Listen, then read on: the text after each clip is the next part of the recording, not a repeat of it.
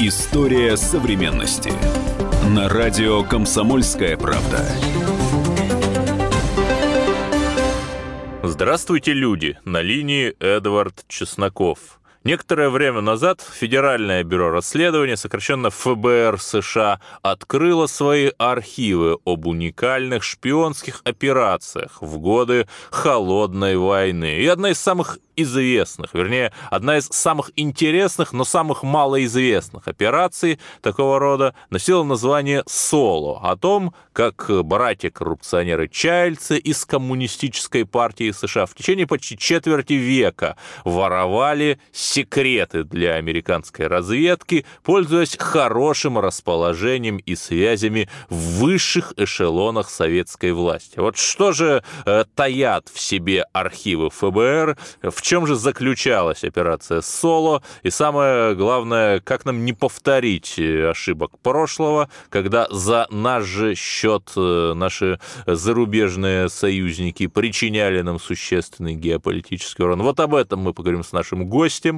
э, с историком, который, собственно, раскопал в архивах эту сведения об этой операции, с кандидатом исторических наук Ярославом Левиным. Приветствую, Ярослав. Добрый день, ну, Эдуард. Начнем сначала. Вот кто такие вообще эти братья Чайльцы, как они в США попали?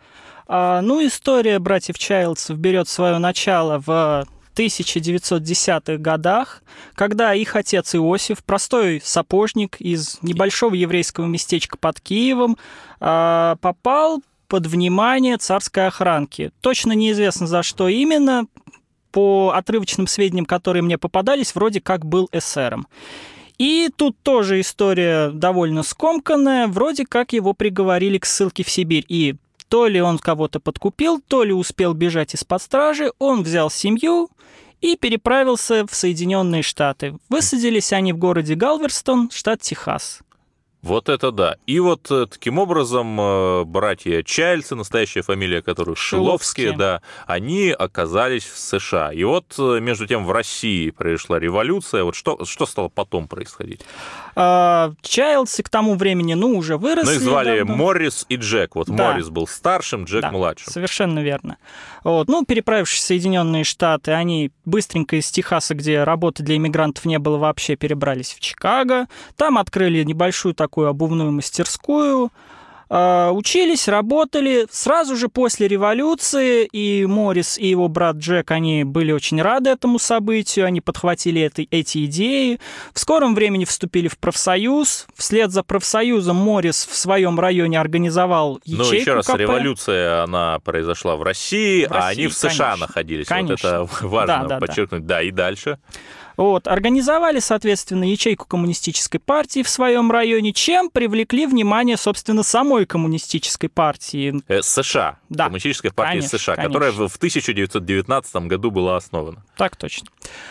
И быстренько так начали идти по карьерной лестнице в ну, внутри коммунистического да, внутри этого коммунистической партии. В 21-м они уже вступают официально оба.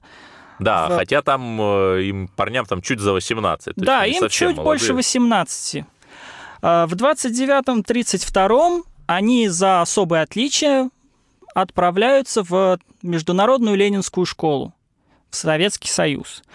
То есть пересекают Атлантику в обратном направлении. Совершенно верно и проходят обучение уже в да, и Советском там Союзе. они знакомятся со своими однокашниками по Слизерину, да, а именно... А, однокашники непростые. Лекции у них читал Отто Кусинин, это лидер коммунистической партии Финляндии, в то время уже немножко находящийся в опале вот, и поэтому перебравшийся в Советский Союз. А непосредственно в общежитии в одной комнате с Моррисом жил будущий главный идеолог всего Советского Союза при Леониде Ильиче Брежневе Михаил Суслов. Вот это как интересно, да, то есть э, так э, э, коммунистический интернационал получается. Совершенно верно. В международных ленинских школах обучение проходили активисты коммунистических партий со всего мира. И сам курс там был очень интересный, то есть развивали все склонности учеников. То есть если у вас есть склонность к журналистской деятельности, как выяснилось, у Морриса она была, то, соответственно, это развивают. К подрывной деятельности, ну, значит, это развивают. Mm-hmm. У Джека Чайлдса, например, никаких особых склонностей не обнаружилось, но оказалось, что он неплохой шифровальщик, что в будущем очень помогло в операции Ну хорошо, и вот потом э, эти молодые люди вернулись в США. Да. Они вернулись в США, продолжали расти по карьерной лестнице, и так это все шло прекрасно до 1945 года. К тому времени э, Джек стал такое забавное совмещение обязанностей. С одной стороны, телохранителем Эрла Браудера. То есть другой... Эрл Браудер — это был отец-основатель да, коммунистической партии США. Да. Совершенно верно. И Джек Чайлдс был его телохранителем и подручным ближайшим ну, правой рукой, скажем так. Я просто подчеркну, что вот э, есть такой Уильям Браудер, глава э, инвестфонда Hermitage, э, который печально известен в связи с уголовным делом, которое против него возбудили в России уже в наше время, в 2007 году. И когда при загадочных обстоятельствах погиб бухгалтер Сергей Магнитский, приближенный к Браудеру, то Браудер стал лоббировать быть э, принятие антироссийского закона Магнитского, который, в общем-то, стал первой ласточкой этих санкций антироссийских, это еще в 2012 году было. И к чему я все это говорю? Что вот этот самый Билл Браудер, этот международный финансист-авантюрист, он родной внук того самого Эрла Браудера, отца-основателя коммунистической партии США, о котором э, только что говорил. То есть, как видите, в истории, э, в нашем времени все очень-очень тесно связано. Да, Ярослав Левин у нас на линии продолжает продолжаем. А, соответственно, рост, бра... э, прошу прощения, Чайлсов по карьерной лестнице внутри Коммунистической партии США продолжался до 1945 года. Джек, ближайший приближенный лично Браудера. Моррис в это время работник э, главной партийной газеты Daily Walker. К 45-му он дослужился уже до редактора, и в это время началась жесткая перегруппировка уже внутри самой партии. Э, Советский Союз начал более э, пристально следить за своими э, идеологическими собратьями по всему миру и посчитал, что Браудер проводит не ту линию, которая нужна. Э, Юджин Деннис, тот, кого в Советском Союзе видели преемником Браудера, проводит, скажем так, такую операцию. Ну и, в общем, Браудера сместили за ревизионизм. Да, Браудера Они сместили за ревизионизм. И более товарищи. того, это произошло э, во время партийного съезда. И специально, чтобы оставить Браудера в одиночестве, всех его ближайших сподвижников куда-то по разнарядке направили, направили на разные работы, в том числе и Мориса Чайлда. Его вообще отправили во Францию переговорить с лидером коммунистической партии Франции, который написал очень критическое замечание о деятельности Браудера. То есть Браудер оказался в одиночестве, и его легкостью сместили. Ну и плавно уже переходим к вербовке братьев Чайльдсов, потому что всю историю американского ком-движения, конечно, изложить невозможно. Вот вербовка. Соответственно, после того, как Браудер был свергнут, Чайлдсы тоже попали в опалу. Это в каком году было? 45-й. Ага. Чайлдсы попали в опалу. Моррис, э, для него это стало вообще очень большим шоком, что его ближайшие друзья устроили вот такую, такой переворот. Это на нем очень негативно отразилось. У него произошел тяжелый сердечный приступ. Э, Джека из партии вообще практически исключили. Ну, номинально он в ней оставался, но от всей партийной работы был отстранен и был вынужден в одиночестве заботиться о Моррисе. И такая история шла до начала 50-х годов. Жили они буквально вот на копейки, плюс... Да, на центы. Да, на центы, на центы, совершенно верно. Жили в проголодь на центы, плюс под постоянным вниманием ФБР. И вот в 1951 году Федеральное бюро расследований организует программу «Топ-Лев», а, направленную на изучение и вербовку верхушки коммунистической партии. И вот в рамках этой программы проводятся аресты. А, в тот момент, когда агент Карл Фрейман пришел арестовывать Джека Чайлдса, у того уже не было ни цента денег, ему пришло последнее ну уведомление и, о выселении. ему сделали предложение, от которого невозможно отказаться. А что произошло дальше? Как э, братья Чайльцы из Коммунистической партии США превратились просто в шпионов номер один, работавших 25 лет против Советского Союза, мы поговорим в следующем блоке. Оставайтесь с нами. Это «Комсомольская правда». История современности.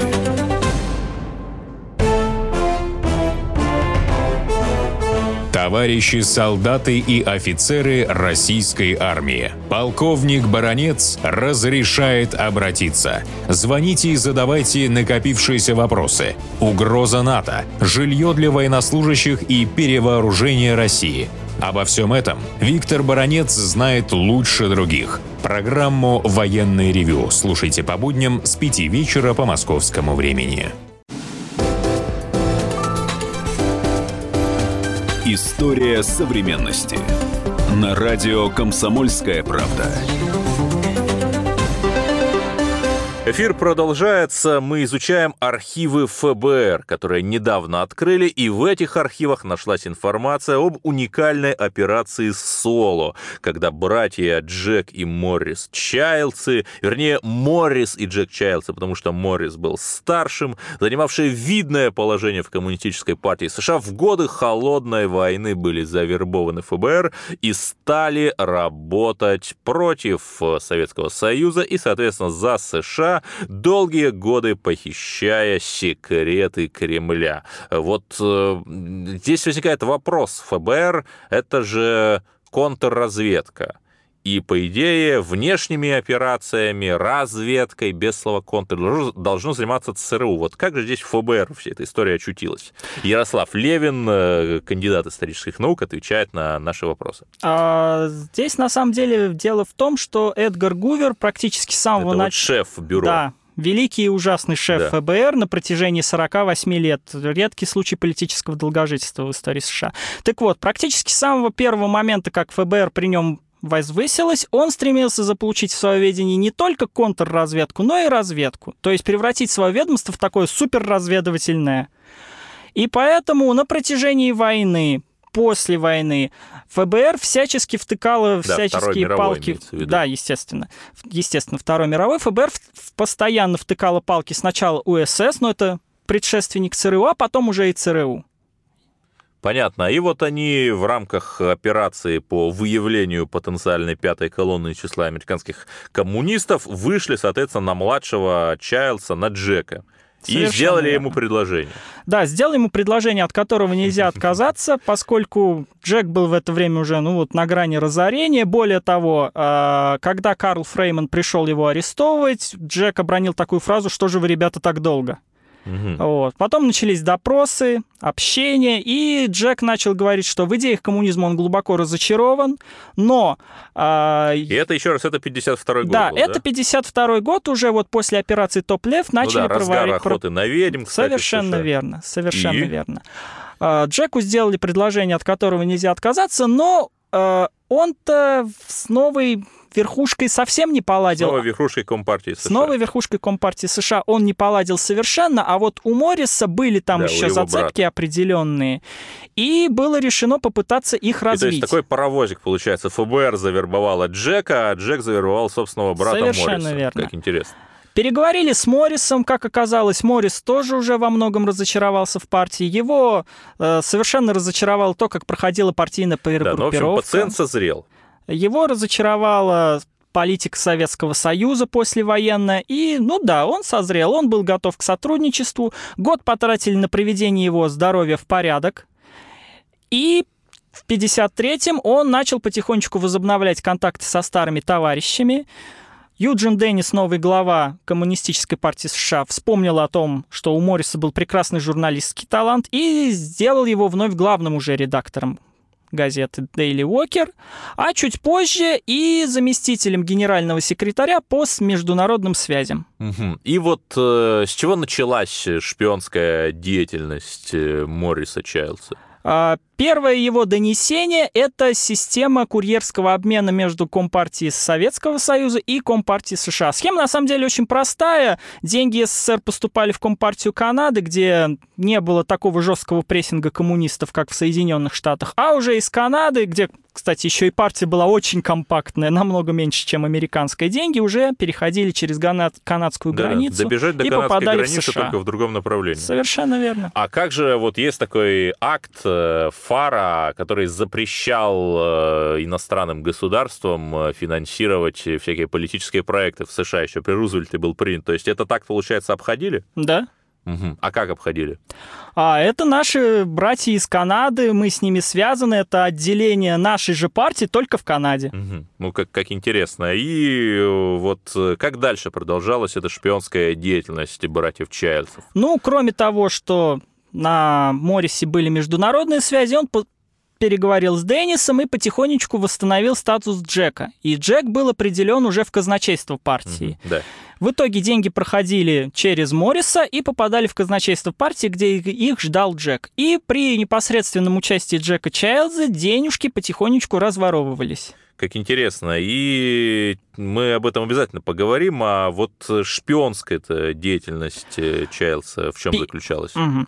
Первое действительно важное, действительно поразившее ФБР донесение от Чайлдсов — это доклад о культе личности Сталина, который попал в руки Чайлдса от, опять же, его однокашника Владислава Гамулки, лидера коммунистической партии Польши.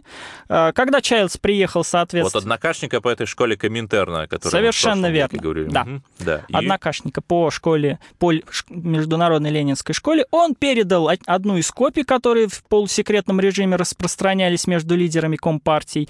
Он передал ее Моррису для ознакомления американских товарищей, а Моррис, соответственно, ее откопировал и эту копию передал в бюро. Это стало, ну, таким достаточно сильным шоком, поскольку для американских спецслужб на тот момент еще плохо мыслился вот этот вот отход от политики сталинизма. Да, то есть никто не понимал вообще, куда будет вести страну Хрущев. Да. И?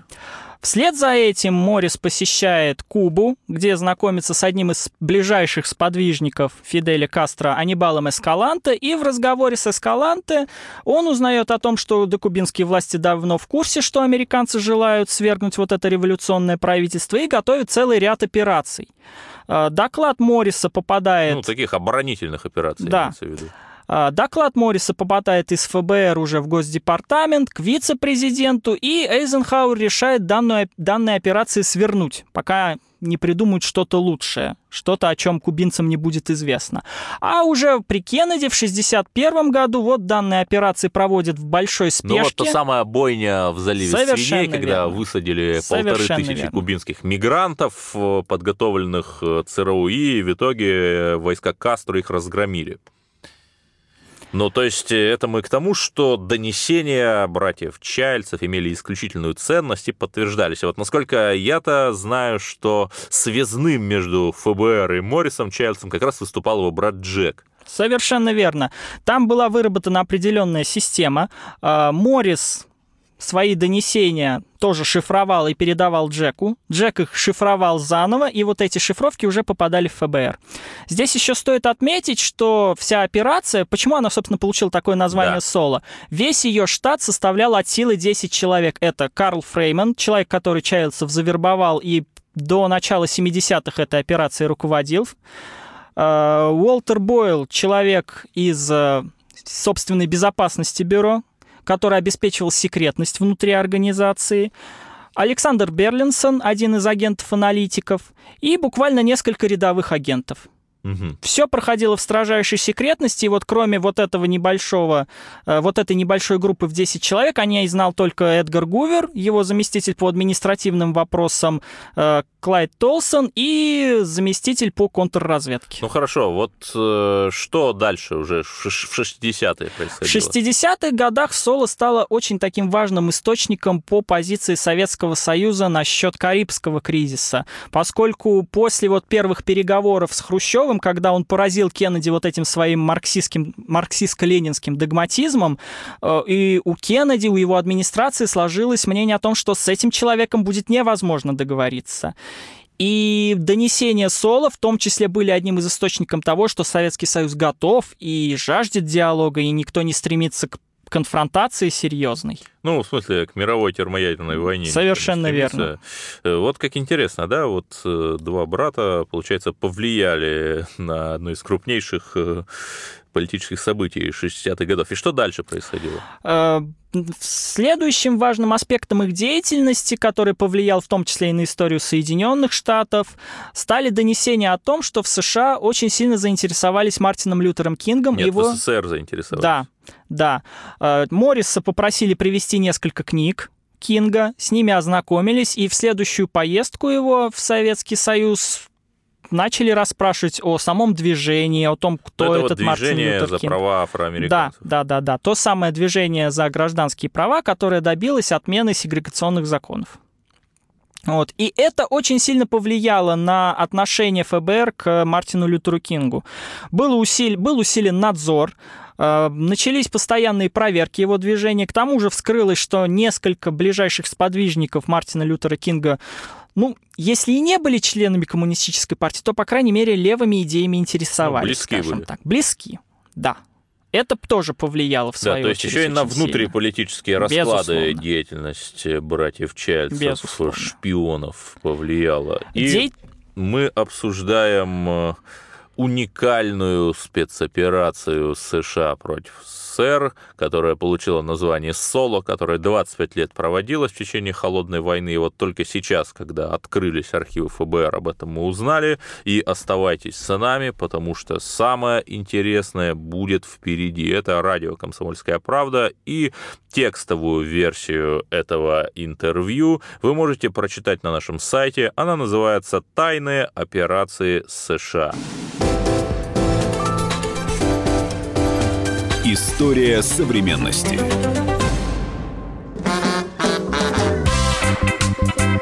И в России, Мысли нет и денег нет. и за рубежом. Да хоть на Луне. Как же ты не дурачина, братец, если у тебя много сантиков, а ты в тюрьму попал. Деньги правят везде. О них говорили, говорят и будут говорить. По будням с 13 часов 5 минут по московскому времени в программе «Личные деньги» на радио «Комсомольская правда». История современности. На радио «Комсомольская правда». Эфир продолжается. У нас в гостях кандидат исторических наук Ярослав Левин, э, молодой историк, который, собственно, раскопал в архивах ФБР все эти материалы. Ярослав, я правильно понимаю, что вам же вот не нужно было ехать в США сейчас, благодаря новым технологиям, все можно через интернет узнать, да? Совершенно верно. Где-то процентов 30, ну 35 архивов ФБР находится в свободном доступе в электронной версии.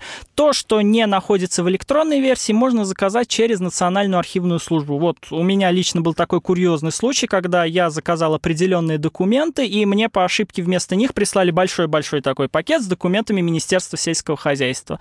Там все чисто символически. Где-то, когда я начинал этим заниматься, было 5 центов за ксерокопию страницы, сейчас уже 10, но поскольку нужен большой объем документов, сами понимаете, эти 10 центов быстро превращаются в 100, и в 200, и в 300 долларов. Как интересно. Вот э, слушайте нас, э, люди, которые интересуются историей, и уже не нужно куда-то очень долго ехать, работать в архивах. Вот новые технологии позволяют нам э, совершать э, исторические открытия, выносить э, ранее неизвестные данные на публику здесь и сейчас. И вот плавно продолжаем мы обсуждать операцию «Соло», и что вот дальше происходило после Мартина Лютера Кинга. А, В 70-е сменилось, во-первых, начальство. А, В 72-м умирает Эдгар Гувер. Да, в мае он умер. Совершенно верно. 2 мая 72 умирает Эдгар Гувер. Буквально через несколько месяцев происходит Уотергейтский скандал, когда в отеле Уотергейт, где Да, располагалась... в Вашингтоне. в Вашингтоне, где располагался штаб Демократической партии, ловят нескольких агентов. Ну, это да, какие-то странные персонажи, Странные большинство из которых персонажи. были так или иначе связаны со со спецслужбами. спецслужбами. Это были бывшие работники спецслужб, завербованные администрацией Никсона в обход, собственно, ЦРУ и ФБР для каких-то личных Да, операций. ну причем до сих пор не доказано, что за прослушкой главного кандидата от оппозиции в 1972 году сам Никсон стоял, но тем не менее два года продолжался этот скандал и в итоге вызвал э, его добровольную отставку под угрозой импичмента, что стало единственным подобным случаем в истории США. И вот на операцию Соло все это как повлияло? Операция Соло оказалась на грани раскрытия, поскольку вскоре после завершения Уотергейтского скандала начался процесс комитетов Чорча. Это комитет по расследованию деятельности... Так, вот Чорч это сенатор такой был, Да, да? это сенатор. И по его фамилии, соответственно, комитет получил такое название. Данный комитет занимался расследованием деятельности спецслужб, и буквально вот каждый день американцам открывались новые ужасные подробности о Нет, деятельности а вот ЦРУ и что, ФБР. что такого ужасного? То есть что они делали-то такое? Ну, если говорить о ФБР, вскрылась их главная на протяжении многих лет программа COINTELPRO, которая совершенно в обход Конституции всех законов была направлена на разрушение изнутри всех организаций, которые бюро считало нежелательными. Это и то же самое движение за гражданские права, и Черные пантеры, и новые левые, и, естественно, вот коммунистическая партия изнутри это США. как? А, это внедрение провокаторов, Мгм. это сбор компромата, это фальсификации, это шантаж, это провоцирование фракционной войны, это провоцирование этих организаций на незаконные действия. Ну, судя по тому, что сейчас творят леваки в США, свергая статуи героев гражданской войны со стороны юга, то, видимо, эта деятельность не была особо успешной, да. Ну и плавно возвращаясь к операции Соло, вот э, она оказалась э, тогда, после 72 года, под угрозой раскрытия, причем раскрыть ее могли свои. Да, раскрыть интересно. ее могли свои, поскольку комитет Чорча заинтересовался травлей гуверовским ФБР, Мартина Лютера Кинга и в целом движение за гражданские права. Сами понимаете, Мартин Лютер Кинг в то время уже давно умер в результате убийства и стал такой фигурой э, Такой культовой фигурой. Культовой, да, совершенно верно. Культовые фигуры как для афроамериканцев, так и для всех противников расизма. Поэтому интерес был к этому делу огромный, а, соответственно, к, к делу на Мартина Лютера Кинга были присоединены несколько донесений от Соло. И в ходе разбирательства вскрылось Они бы- могли всплыть. они могли, безусловно, всплыть, их, безусловно, скорее всего, вызвали бы на допрос, и у агентов, и у самих чайцев перед глазами уже был негативный пример деятельности комитета Чорча, когда э, в ходе его работы был сов- без каких-то, скажем так, эм, без э, каких-либо проблем. э, Наоборот, проблемы возникли, когда одного э, агента рассекретили, агента ЦРУ, который находился на спецзадании в Греции, а потом он внезапно погиб. Да, Да. вот такие были Да. проблемы. И в итоге, значит, насколько я знаю, дело закончилось тем, что руководство ФБР пришло вот в этот вот комитет Чорча и сказала не трогать операцию Соло. Совершенно верно. Руководству ФБР вместе с агентами, которые руководили операцией Соло, буквально вот наскоро, за день до первых слушаний по Мартину Лютеру Кингу, пришлось встретиться с самим Чорчем и несколькими его приближенными, объяснить им ситуацию, объяснить, чем грозит раскрытие этой операции. И был, была достигнута договоренность о том, что все донесения от Соло, присовокупленные к делу Мартина Лютеру Кингу, будут игнорироваться. Прямо-таки сюжет фильма разворачивается меня перед глазами. Насколько я знаю, очень большую роль в политике США начала 70-х как раз при Никсоне сыграли донесения Соло о противоречиях между СССР и Китаем. Совершенно верно. Морис Чайлдс несколько раз был в Китае, встречался с Мао Цзэдуном и его приближенными и получил информацию о том, что Пекин, мягко скажем, недоволен отходом от сталинского типа управления, поскольку в Китае как раз-таки э, режим был по типу сталинского все же. Э, и вот это изменение политики при Хрущеве, оно очень быстро проложило такой водораздел между Китаем и Советским Союзом. И Плюс как еще... Никсон, вот Никсон, как это использовал? Никсон получил первую информацию об этом еще будучи вице-президентом, а став уже президентом, он начал очень активно в рамках так называемой политики разрядки играть вот на этих противоречиях. Между СССР и Китаем. Между СССР и Китаем, стремясь выстроить с Китаем особые отношения. Да, это вот как раз Генри Киссинджер, ныне живущий. Так называемая 93-летний, челночная да, дипломатия. э, был автором, э, дипломатическим автором этого маневра. Совершенно верно. Ну хорошо, и вот э, в 70-е э, проект Соло еще э, работал. В 77-м он был закрыт, но это не значит, что братья Чайлдсы ушли на пенсию. Они оставались на зарплате ФБР до 82 года, постоянно привлекались в качестве консультантов каких-то, как люди наиболее осведомленные о том, что происходит в Советском Союзе.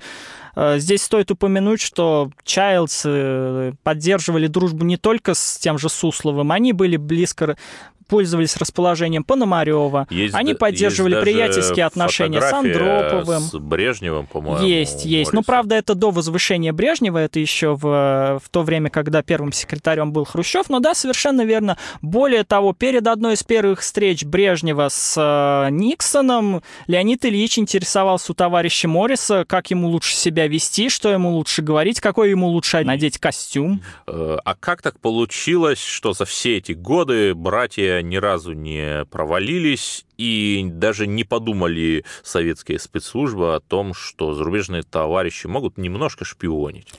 Во-первых, это связано с тем, что многие из тех, кто возвысился в то время в Советском Союзе, вместе учились с теми же чайльцами или были знакомы с ними, ну, как минимум, с начала их деятельности. Это раз. Ну, как бы вот эти вот связи однокашников, они очень сильные. Во-вторых, э, в свою очередь, Моррис тоже преподносил довольно интересные и довольно полезные сведения. Он перед каждой поездкой обсуждал с ФБР, что именно ему рассказать американцам о внутренних То есть э, делах советским товарищам. Да, советским товарищем, прошу прощения за оговорку, он каждый раз консультировался с бюро, что ему лучше рассказать советским товарищам о делах американских. Мгм, То есть, так, а все-таки он не был двойным агентом или был?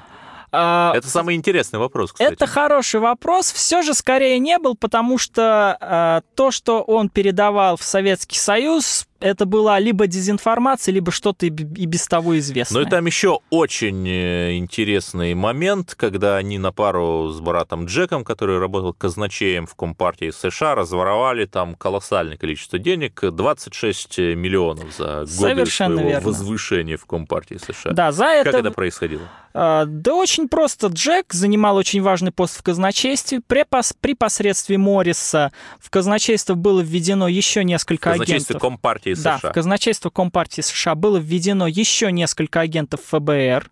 Более того, когда началась вот эта деятельность по разворовыванию, поначалу Фрейман и Бойл, руководители Соло, они немножечко испугались, подали э, донесение о этих фактах Да, Гуверу подали. лично Гуверу, да, но при Гувере разрушение Компартии изнутри, ну, это одна из основных, Задач. да, одна из основных целей и задач, и на этом документе стояла очень коротенькая револю- резолюция Гувера. Отлично. Мгм. Ох, все-таки, да, действительно, великий ужасный Гувер. И чем же все-таки закончилась-то и- история братьев Чайлдсов? В 82-м они благополучно вышли на пенсию, их отвезли в, в конспиративный дом где-то во Флориде. Да, до сих пор никто не знает где. Да, до сих пор известно, известно, известно только примерное Да. местоположение. Где-то во Флориде. дача. Конспиративная дача где-то во Флориде, Да. да. И в 91-м умирает, соответственно, Моррис, чуть раньше умирает Джек. И самое интересное, что они же получили очень высокие да, награды это, это вообще США. уникальная совершенно ситуация. В 75-м, если мне память не изменяет, году на юбилее Леонида Ильича товарищ Моррис получил орден Красного Знамени из рук Леонида Ильича, а в 87-м, по-моему, году э, уже от президента Рональда Рейгана, оба брата, один из них, к сожалению, посмертно, получают президентскую медаль свободы. Это высшая Выше, одна из награда, высших да, наград Соединенных Штатов, США. да. И у нас остается меньше минуты до конца перерыва. А вот какие выводы-то можно извлечь из всей этой упоительной истории? Ну, мягкая сила — это, конечно, вещь хорошая, и помощь зарубежным партиям, которые могут оказать помощь, это тоже вещь хорошая. Ну да, Однако вот мы, с этим кстати, надо быть крайне. Фронт крайне остально- э, осторожным. Э, Мы помогли Фронт Националь э, Марин Ле Пен, там вылили ей по линии первого чешско-русского банка кредит э, 9 миллионов евро в э, 2014 году, по-моему, это было еще, и в итоге в 2017 году э, мадам Ле Пен, хотя мы за нее очень болели, она вот э, как-то не оправдала надежд консервативного движения, так что да, выделять э, средства поддержки зарубежным друзьям надо осторожно. Здесь лучше всего руководствоваться принципом копейка в копейку. То Да. есть мы выделяем определенную сумму, мы получаем на всю эту сумму определенные дивиденды. И оставайтесь с нами, потому что в следующем блоке мы поговорим о том, как же продолжается пресловутое расследование связей Трампа с русскими хакерами, Кремлем и другими участниками большой политической игры, которую мы наблюдали все последние годы. История современности. Товарищ адвокат! Адвокат! Спокойно, спокойно. Народного адвоката Леонида Альшанского хватит на всех. Юридические консультации в прямом эфире. Слушайте и звоните по субботам с 16 часов по московскому времени.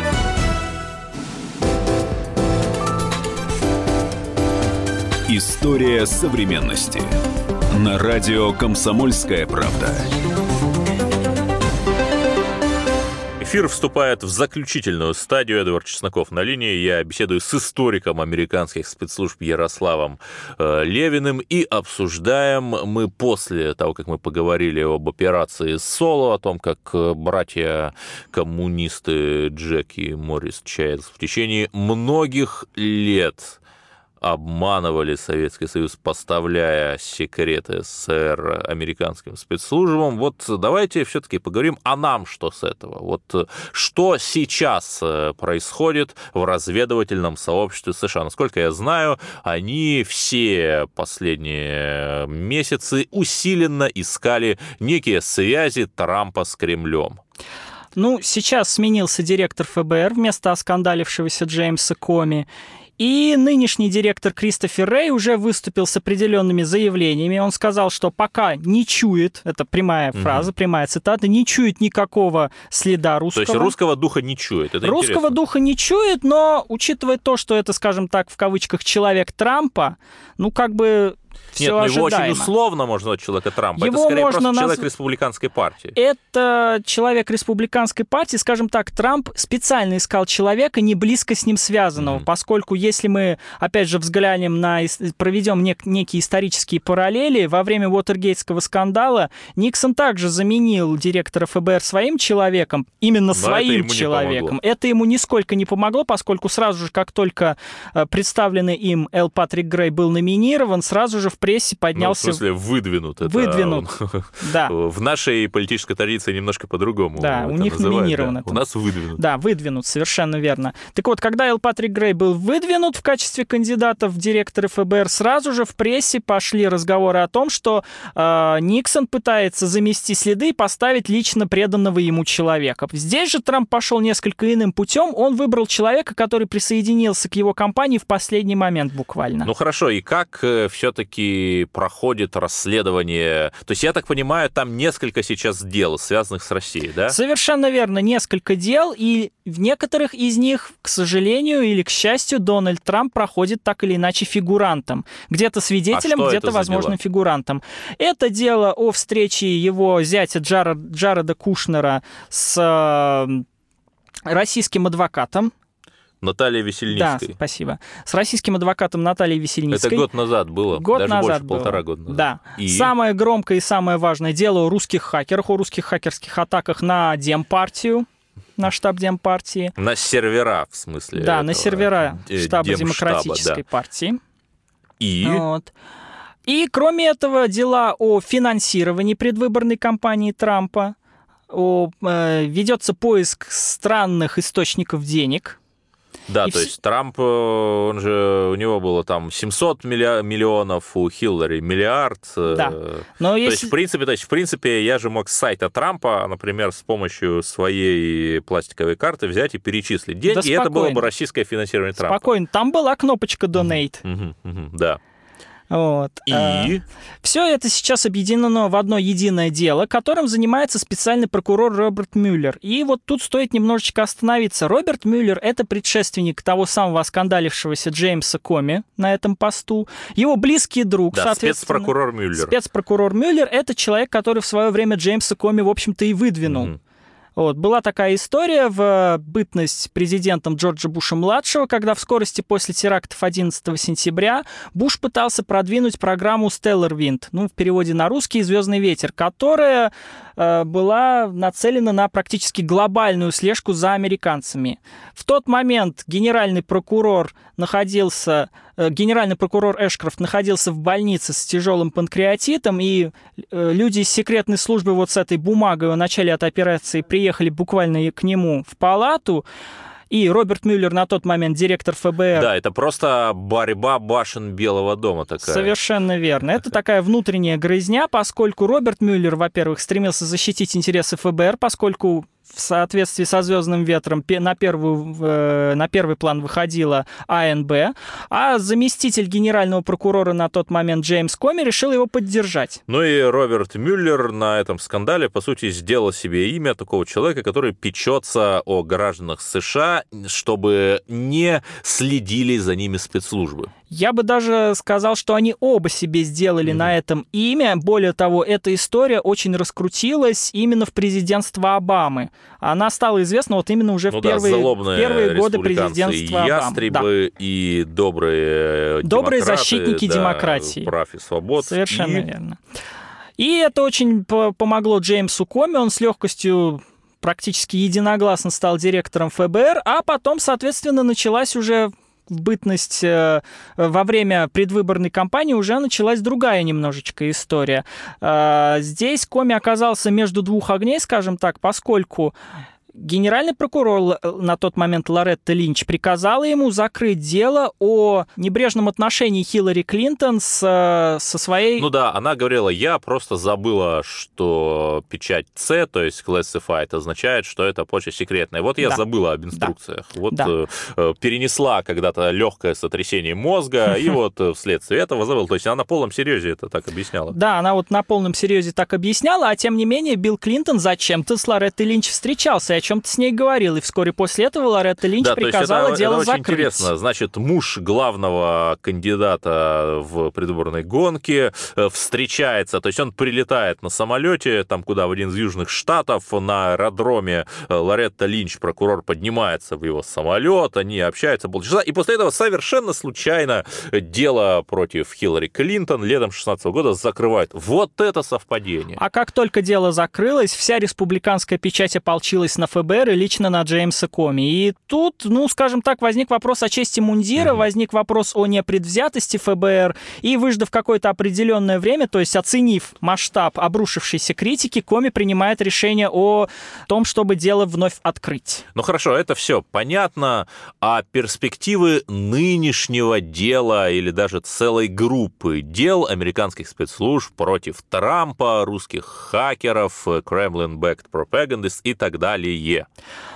Э, С одной стороны, чисто на таком прикладном уровне, вот эта фраза о русской угрозе, о злых русских хакерах, она открывает для спецслужб огромный потенциал для взломов, для слежки, поскольку все делается с благой целью, чтобы защитить, чтобы расследовать, чтобы узнать и так далее. С другой стороны, даже если это дело, а очень велика вероятность того, что все-таки дальше оно не пойдет, э, даже если оно Но закончится... оно не пойдет, потому что за год и два месяца ничего не нашли. Ничего не нашли по сей день, ничего вот прям такого реального, что позволило бы выдвинуть обвинение против Трампа, не нашли. Другое дело, что э, и во время показаний Джеймса Коми перед Сенатским комитетом куда больше упор делался именно на это, на возможное препятствие правосудию со стороны Трампа. Дело в том, что когда один из первых витков боевиков этого дела, его советника по национальной безопасности Майкла Флина обвинили в связях с русскими. Дескать, где-то он там рядом с Путиным стоял на каком-то мероприятии. На торжественном обеде в честь юбилея телеканала RT. Вот, Даже спасибо фоточка, большое. за- где вот, Флин, огромное Путин спасибо за фоточку я видел. рядом, да. Прекрасно. И, соответственно, Трамп был вынужден пойти на поводу у критиков, он Флина уволил, но расследование против Флина не закончилось. И, как утверждал Джеймс Коми, президент обратился к нему с просьбой данное расследование закрыть, ведь Флин хороший парень. Мгм. А это уже по То американскому есть это закладывает под Трампа такую мину. Еще какую мину, поскольку если это будет доказано, это препятствие правосудию. И это уже вполне реальное основание для импичмента. Ярослав, вот вы занимаетесь историей американских спецслужб, и давайте все-таки на основе этого попробуем гипотетически спрогнозировать, к чему все-таки приведет или не приведет э, вот э, это расследование в отношении Трампа. В первую очередь я могу сейчас уже по тем действиям, которые ведет администрация Трампа, спрогнозировать, что они будут и дальше пытаться дискредитировать Джеймса Коми. Это началось еще, в общем-то, на самом заседании Сенатского комитета, когда Коми поймали на том, что вот все те сливы о том, о чем говорил с ним Трамп, он сам и делал через своего друга из какого-то университета. Ну, имеется в виду публикации в СМИ. Да, все публикации в СМИ, они Он шли сам от организовывал. Да, он сам и организовывал. Это уже возможность упрекнуть его, ну, как минимум, в интриганстве. Вот. А как максимум в ра- в разглашении А как гостайны. максимум в разглашении гостайны. Более того, а, уже было даже сказано, в, в чем это выражается. Да, это были какие-то приватные разговоры, но печатал-то он их на правительственном компьютере. Значит, это правительственная собственность. Ну, об этом, об этой игре спецслужб э, можно говорить очень долго, даже бесконечно. У нас остается 30 секунд э, до конца. Вот все-таки мне-то кажется, что это замятня в стане наших лучших э, друзей нам-то как раз выгодно. В принципе, да. Но с другой стороны, Трампа из-за этого очень критикуют при любых его действиях, хоть сколько-нибудь направленных на улучшение отношений с Россией. Стоит ему сделать хоть какой-то маленький шажок в сторону России, сразу вспоминают это расследование, сразу вспоминают о его возможных связях, сразу вспоминают его очень сильно критиковать, и, сделав один шаг вперед, ему приходится делать два шага назад. С вами был Эдвард Чесноков. Я беседовал с э, кандидатом исторических наук Ярославом Левиным. Мы обсуждали э, игру американских спецслужб. И в любом случае это явно не последняя новость из этой серии. Оставайтесь с нами, и о новых разгаданных тайнах вы услышите первыми. До свидания. История современности. Мигранты и коренные жители. Исконно русская и пришлая. Культурные конфликты и столкновения менталитетов. Пресловутый НАЦ-вопрос встает между нами все чаще и острее. Ставим его ребром на радио «Комсомольская правда». Программу «Национальный вопрос» слушайте каждую пятницу после 7 вечера по московскому времени. Мигранты и коренные жители. Исконно русская и пришлая. Культурные конфликты и столкновения менталитетов. Пресловутый НАЦ-вопрос встает между нами все чаще и острее.